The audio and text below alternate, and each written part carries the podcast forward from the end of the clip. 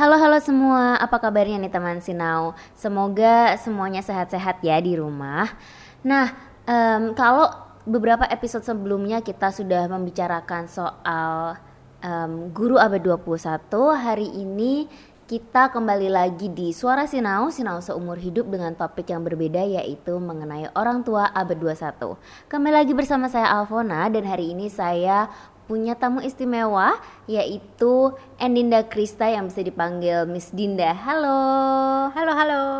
Apa kabar Din? Baik, sehat-sehat. Oke, terima kasih sudah datang kembali ke Suara Sinau. Kalau sebelumnya teman Sinau yang mungkin belum nonton atau belum dengar podcast kita minggu lalu, kita eh, ngobrolin soal guru eh, milenial dan pengaruhnya di sosial media. Nah, sempat disinggung juga nih minggu lalu bahwa sekarang nggak cuma guru yang milenial tapi orang tuanya juga sudah milenial, gitu ya Din ya? Betul, betul. Nah, hari ini kita eh, melanjutkan obrolan kita tapi akan fokusnya lebih ke orang tua. Nah, mungkin Din boleh nggak sih diceritain menurut kamu seperti apa sih orang tua milenial saat ini? Tipe-tipenya seperti apa? Ya, sebenarnya kalau ngomongin tentang orang tua itu aku rasa memang ada perubahan. Jadi kelihatan banget ketika orang tua-orang tua yang daftarin anaknya ke sekolah dan itu first time parents, baru anak pertama, sama ada juga mungkin beberapa ada yang datang dengan ini bukan anak pertama lagi, udah anak ketiga, keempat dan jadi orang tuanya sudah eh, mungkin dari generation sebelumnya. Nah, itu ternyata ada perbedaan sekali. Jadi ini sekolah-sekolah pun juga dituntut untuk berubah dan dituntut untuk menyesuaikan dengan demand orang tua yang sekarang ini sudah millennial parents. Tapi seperti apa karakternya Din? Ada yang stand out nggak? Hmm. Oke, kalau menurutku sendiri kemarin kita sudah sebutkan bahwa uh, orang milenial atau generation milenial ini tuh mereka social media saving. Jadi satu hal kadang-kadang ketika kita kasih uh, pengumuman mereka akan lebih aware dengan apa yang diumumkan dan lebih engage dengan pengumuman itu ketika kita postnya di sosial media dibandingkan dengan memberikan surat. Nah ini lucunya berbeda sekali dengan orang tua orang tua yang uh, bukan generation milenial, mereka mintanya surat yang resmi.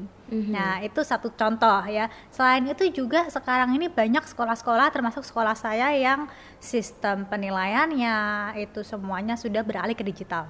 Yang orang tua milenial tuh seneng banget. Banyak yang mereka sengaja minta udah digital aja nggak usah print out. Save the world katanya uh, lebih ramah lingkungan gitu ya. Lebih aware dengan isu-isu yang seperti itu.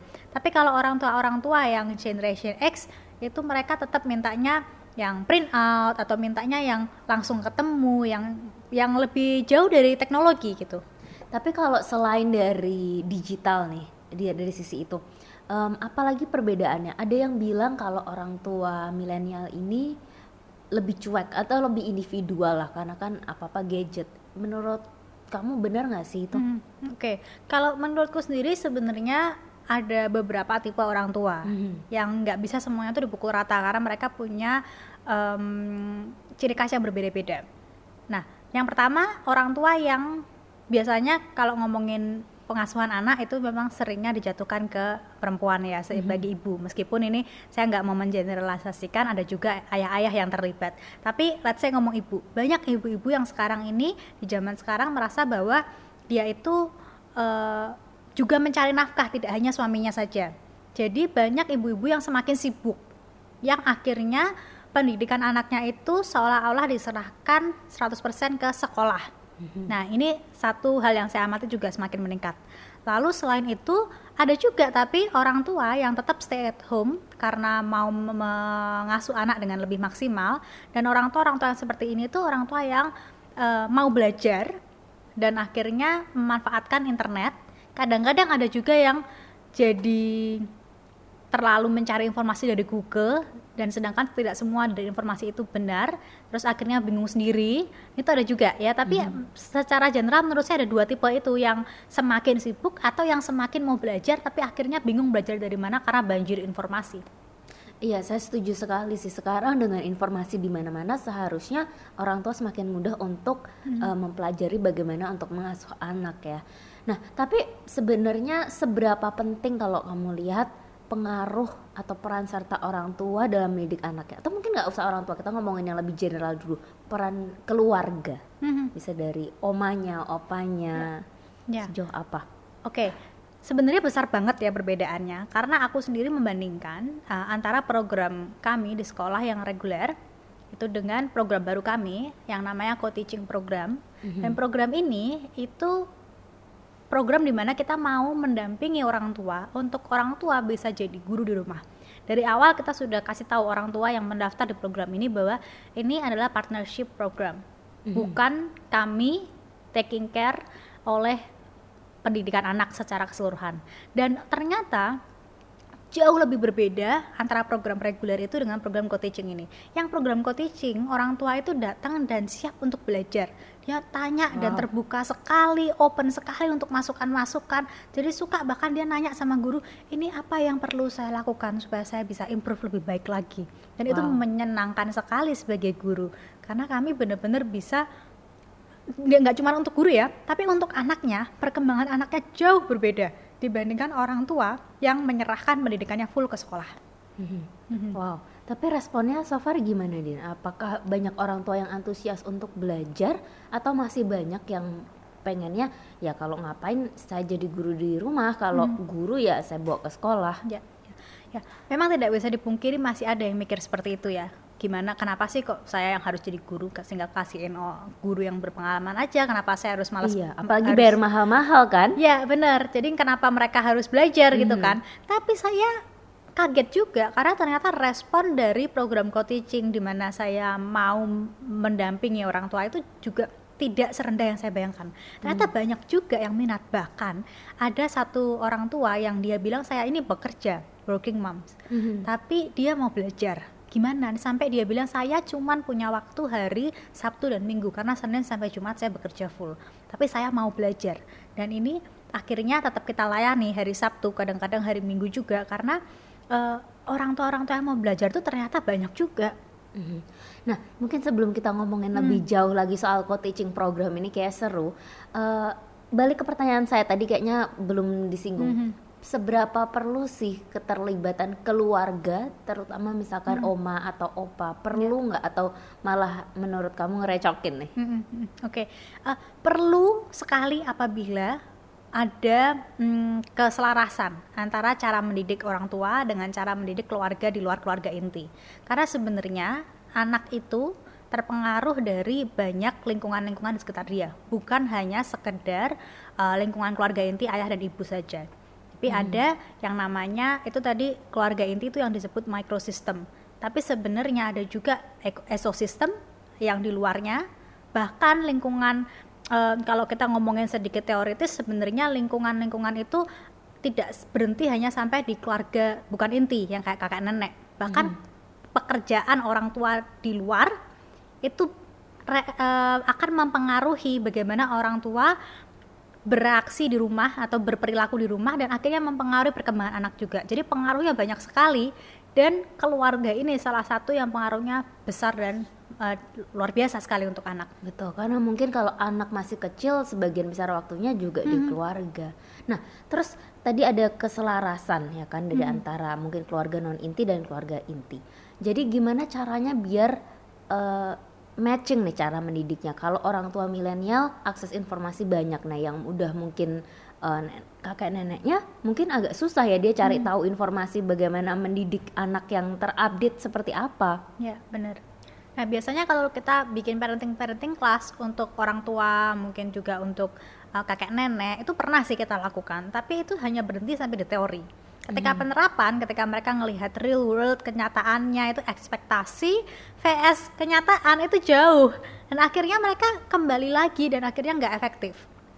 Jadi caranya menurut saya yang lebih baik dan lebih sustainable adalah ketika kita melakukan mentorship berkepanjangan berkala gitu. Hmm.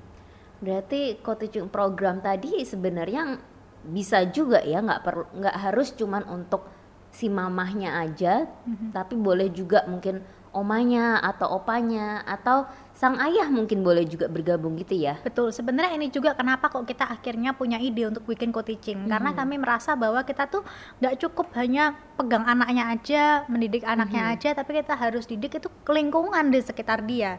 Kalau hmm. saya bilang sebenarnya tidak cukup hanya mamahnya aja, tapi siapa yang paling banyak menghabiskan waktu dengan anak. Kita punya murid co-teaching yang ngurusin itu eyangnya ya bahkan kalau misalnya memang dia kesehariannya dengan pengasuh ya pengasuh itu harus tetap kita lihat dan kita amati di co-teaching karena itu akan berdampak besar sekali mm-hmm. nah kalau ngomong siapa yang lebih sering spend waktu dengan anak biasanya kan ini stereotip mungkin ya, ya. kalau ayah yang si lebih sibuk cari uang itu uh, kurang waktunya dengan anak memang rata-rata ibu hmm. atau mungkin eyangnya nah kalau peran ayah sendiri se sejauh apa sih Din diperlukan hmm. dalam perkembangan anak? Ya, oke. Okay. Ini sering nggak disadari karena biasanya orang-orang merasa bahwa udah cukup mm-hmm. mamahnya caring ke anaknya itu cukup. Mm-hmm. Tapi sebenarnya ayah itu punya peran yang berbeda yang saling melengkapi. Jadi anak itu perlu dua-duanya, perlu dengan mama dan perlu dengan papa juga. Ya, salah satu um, salah satu efek yang penting adalah efek emotional supportnya ayah. Ya karena biasanya ini juga generalisasi tapi biasanya mama-mama itu lebih takut. Dikit-dikit anaknya gini aduh nanti kalau lecet gimana? Aduh mm -hmm. anakku ini kan uh, susah payah dikandung 9 bulan lahir. Ini mm -hmm. jangan sampai terluka. Aduh jangan sampai dia mengalami kesulitan. Jangan sampai dikit-dikit akhirnya dia bantuin akhirnya dia mau menyemanjakan anak sedemikian rupa itu cenderung mamah biasanya ya biasanya hmm. loh ya. Nah ayah itu menyeimbangkan. Lebih tega gitu Leb ya? biasa jadi saya mau bilang itu cuma saya mau membungkus dengan lebih manis tapi iya bener. Biasanya ayah lebih tega dan ini bikin anak lebih tough lebih struggle dan lebih berani berjuang nggak gampang nyerah. Jadi ini penting sekali untuk ayah dan ibu untuk bekerja sama dan menyeimbangkan dua hal itu. Jadi ketegaan ini nih sesuatu yang positif nih Din. Oh ini sesuatu yang positif buat saya ya karena dunia itu tidak seindah realita. Negeri dongeng saya mau ngomong negeri dongeng ya. Tidak seindah negeri dongeng jadi pasti dia akan menghadapi masalah dan dia harus tahu bagaimana caranya menghadapi masalah. Sebenarnya ibu pun juga bisa memberikan itu tapi tetap peranan ayah itu uh, punya dampak yang berbeda dibandingkan ibu. Mm-hmm. Tapi untuk mungkin uh, yang concern seperti ibu-ibu tadi yang anak udah dikandung 9 bulan kalau ntar lecet terluka ini itu seperti apa? Nah, menurut kamu batasan-batasan apa uh, di mana orang tua bisa tarik uh, mungkin memberi batasan atau mencegah atau melarang atau apa untuk ini terlalu bahaya itu tuh mm-hmm. di mana nih? Mm-hmm. Kalau saya, saya harus me, lebih baik sebelum melarang saya pastikan bahwa lingkungan di sekitar dia itu aman mm-hmm. jadi larangannya itu minimal jadi ini juga salah satu yang kita kasih uh, masukan saya kasih masukan murid-murid coaching saya juga begitu kalau misalnya saya lihat orang tua terlalu banyak memberikan larangan mm-hmm. pertama langkah pertama adalah saya cek dulu sesuai tahapan perkembangan apakah anak itu sebenarnya mampu mengakses atau menganalisa resiko mm-hmm. misalnya anak tersebut umur setahun gitu ya terus ada listrik, ada apa yang berbahaya, itu sudah pasti anak secara tahapan perkembangan belum bisa menganalisa hmm. bahaya itu. Kalau yang seperti itu daripada dilarang, maka harus di remove supaya hmm. nggak hmm. berbahaya lagi lingkungannya. Betul. Tapi kalau anaknya sudah lima tahun, ya nggak apa-apa. Maksudnya kalau misalnya secara tahapan perkembangan dia sudah bisa, resiko itu boleh ada. Tapi hmm. uh, orang tua yang harus aware bahwa anak ini sudah bisa kok gitu. Mm-hmm. Nah itu mungkin yang nggak gampang ya untuk orang tua, mungkin yang awam nggak di dunia pendidikan untuk tahu uh, sampai mana tahap perkembangan anaknya.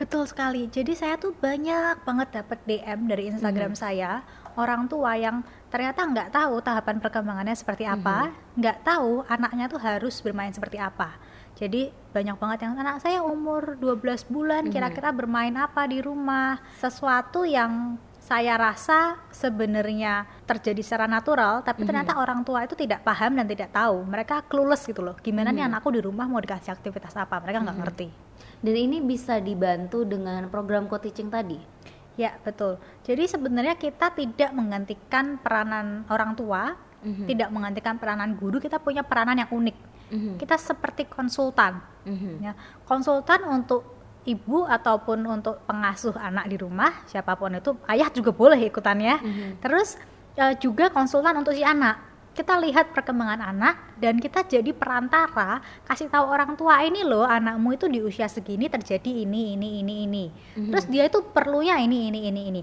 Terus kadang-kadang uh, tahu tahapan perkembangan pun tidak bisa mentah-mentah langsung di lakukan ke anak. Mhm. Karena kalau misalnya cuma tahu tahapan perkembangan, orang tua bisa kok googling. Zaman sekarang Mhm. googling tahapan perkembangan Betul. usia 2 tahun bisa. Tapi setiap anak itu unik dan berbeda. Yang saya heran tidak semua orang tua juga paham dengan keunikan itu. Mhm. Ya, jadi perlu karena gini kadang-kadang kita itu terlalu melihat sesuatu dari sudut pandang kita apalagi kalau kita, kalau kita aktif bersama dengan anak, kita perlu fresh eyes Mhm. yang melihat dari sudut pandang yang berbeda dari sudut pandang netral untuk bisa notice banyak hal yang kita miss kalau misalnya kita nggak punya fresh eyes ini. Saya setuju. Berarti program co-teaching ini memang sangat personal ya Din ya. Saya pikir tadi kayak online learning uh, semacam uh, mungkin Udemy atau kursus-kursus yang sudah recorded dengan kurikulum tertentu. Ternyata ini memang uh, tergantung anak dan orang tuanya. Seperti itu ya. Betul. Ini personal sekali. Bahkan kita tidak mixkan antara satu anak dengan anak lain. Benar-benar one on one. Karena setiap anak unik dan mereka perlu sesuatu yang custom banget. Tergantung mereka dan tergantung kebutuhan kebutuhan anak dan kebutuhan keluarga. Mhm. Nah, ini bukannya kita mau promo ya, tapi eh, sebenarnya program ini sangat menarik sekali. Jadi mungkin boleh nggak sih kamu sharingkan detailnya tentang program co-teaching ini? Mungkin buat teman-teman yang belum tahu apa itu co-teaching, tadi kan udah dibahas secara general, tapi eh, apa aja sih yang didapatkan, apa aja yang dilakukan eh, dari eh, tim kita untuk eh, personalized kurikulum ke anak ini, kemudian eh, seperti apa hasil resultnya sekarang so Ya. far? Oke, jadi sebenarnya dengan program co-teaching ini, ini totally different sama online class pada umumnya. Mhm. Ketika pandemi eh, melanda, itu kita banyak sekolah-sekolah yang switch dari tatap muka offline ke online. Mhm. Tapi itu hanya berubah medianya. Cara penyampaiannya masih sama. Kelasnya yang tadinya mungkin 8 anak satu kelas pun masih 8 anak satu kelas. Ya, mereka nggak saya rasa mungkin parents di rumah juga menyadari bahwa anak-anak nggak bisa ketika diajar dengan online kelas seperti itu. Yang ada mereka lari-lari. Mhm. Kalaupun ada yang duduk, apa jaminannya mereka fokus mendengarkan gurunya? Betul. Karena duduk itu belum tentu fokus. Eh, iya, Ya apalagi kan? yang anak sama anak masih kecil itu kan Iya. susah disuruh duduk di depan komputer terus gitu Yes, kan. Sorry tuh saya saya orang dewasa pun juga kadang-kadang kalau harus duduk nonton video yang uh, YouTube ini kalau kita jalan terus sampai dua jam saya rasa mungkin follow- uh, penonton kita sudah pada kabur. Tidur. tidur semuanya ya dijadikan lagu tidur gitu kan. Jadi karena orang dewasa pun susah apalagi anak. Mhm. jadi itu nggak bisa. Makanya sekarang kita ganti dengan program di mana anaknya bermain dengan orang tua. Mhm. biasanya kameranya gimana? Pakai zoom nggak? Tetap pakai zoom. Tapi zoomnya udah taruhin aja nyalain videonya nyalain audionya. Kita akan amati anak tuh bermain dengan orang tua seperti apa Oh oke, berarti Iya. bukan orang tua konsultasi ngobrol sama tim, tapi lebih orang tua main, terus ada tim mengamati, seperti itu benar intinya begitu Mhm. jadi intinya adalah inti programnya orang tua main dengan anak Tim mainnya main apa? mainnya akan dibantu oleh tim jadi kita akan biasanya gini pertemuan pertama banget Mhm. kita tim akan minta orang tua untuk main apa pun yang ada di rumah Mhm. karena kita mau lihat starting pointnya.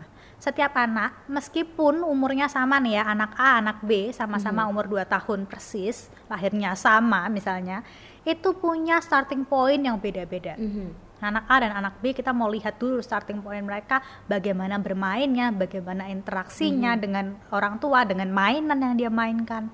Dari situ minggu depannya kita akan buatkan program khusus Mhm. Nah, program khusus ini disesuaikan dengan kebutuhan anak dan kebutuhan keluarga. Karena kita mau yang berkembang bukan cuma anaknya. Mhm. Anaknya harus belajar, mamahnya juga belajar. Mhm. Gitu.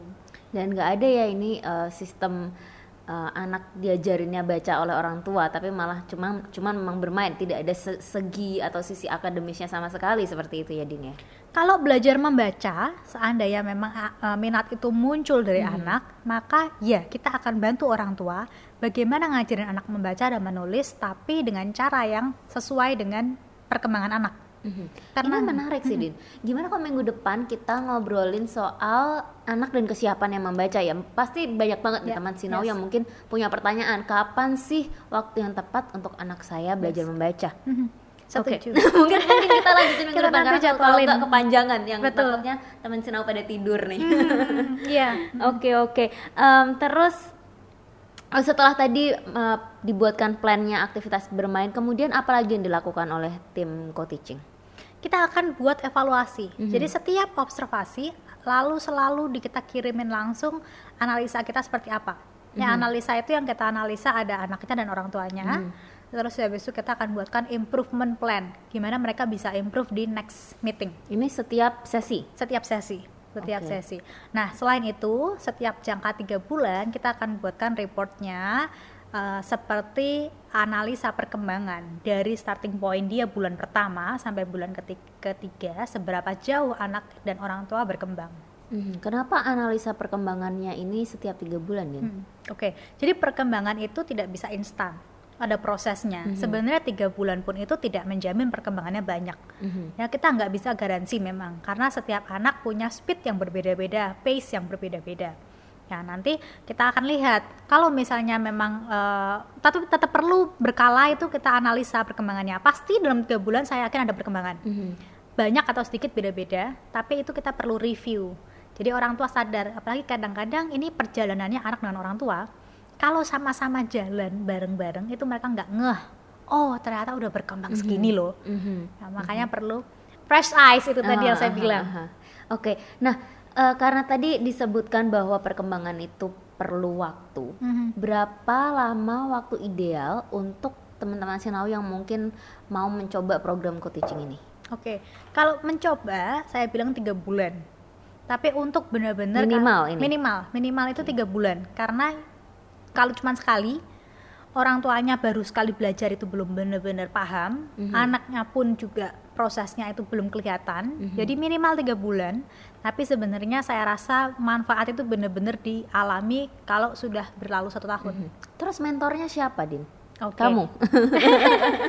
saya juga jadi mentor sih, tapi sebenarnya bukan saya satu-satunya mentor. Kita punya okay. tim uh, teaching partner yang semuanya punya kekasannya masing-masing. Mm-hmm tapi seperti tadi kita bilang anak-anak punya keunikannya masing-masing. Mm -hmm. Teaching partnernya pun juga punya keunikan masing-masing. Mm -hmm. Kita bagi jadi tiga level sih ya. Mm -hmm. Jadi ada uh, level pertama itu ada experience partner. Mm -hmm. Ini udah pasti semuanya itu punya pengalaman, sudah kita training, sudah uh, berpengalaman juga di playbase khususnya ya. Mm-hmm. Nah, yang kedua ada expert partner mm-hmm. dan yang ketiga ada master partner. Itu bedanya di pendidikannya. Mm-hmm. Biasanya experience partner itu sama-sama semuanya punya pengalaman, tapi experience partner itu lulusan S1.